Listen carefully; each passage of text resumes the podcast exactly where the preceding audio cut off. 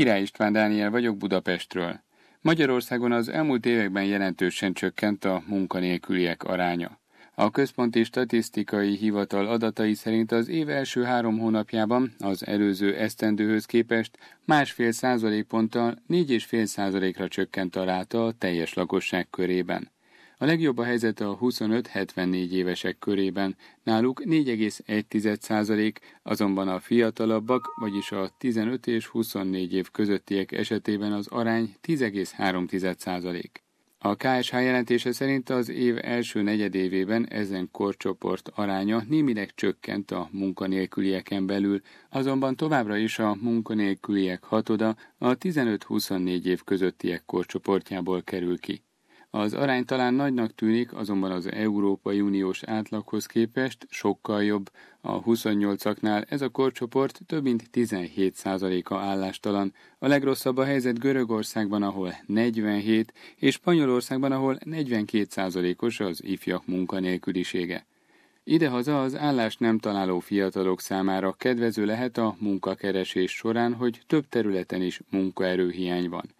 Nagy a kereslet a kétkezi szakemberekre, például az építőipari dolgozókra, esztergályosokra, most a balatoni idény beindulásakor a felszolgálókra, szakácsokra, illetve nagyon sok mérnököt, informatikust is keresnek. Éppen ezért azok, akik nem találnak maguknak munkát, segítségként legtöbb esetben általában tovább vagy átképzést kaphatnak.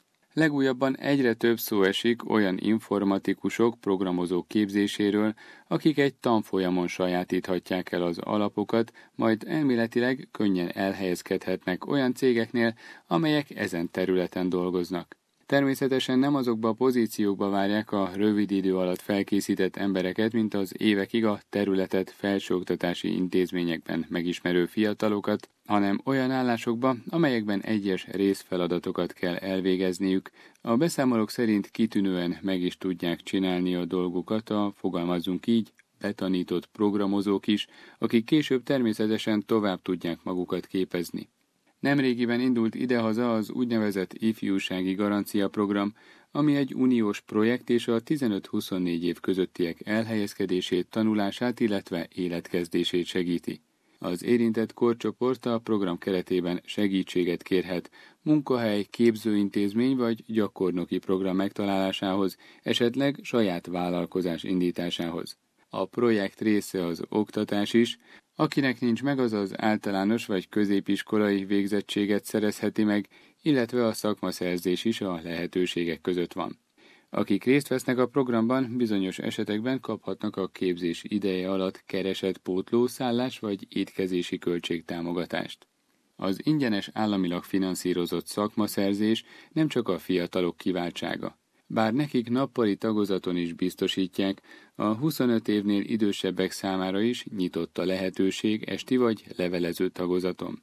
Akár még úgy is, hogy valakinek több diplomája van, az állam két szakmai képzést biztosít teljesen ingyenesen, és ehhez még munkanélkülinek sem kell lenni.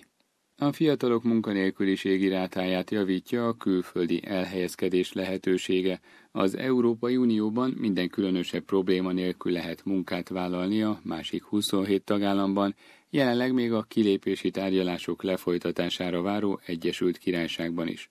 Nagyon sok spanyol és olasz fiatal dolgozik a Szigetországban vagy éppen Németországban, mivel odahaza sokaknak teljesen kilátástalan a jövőjük.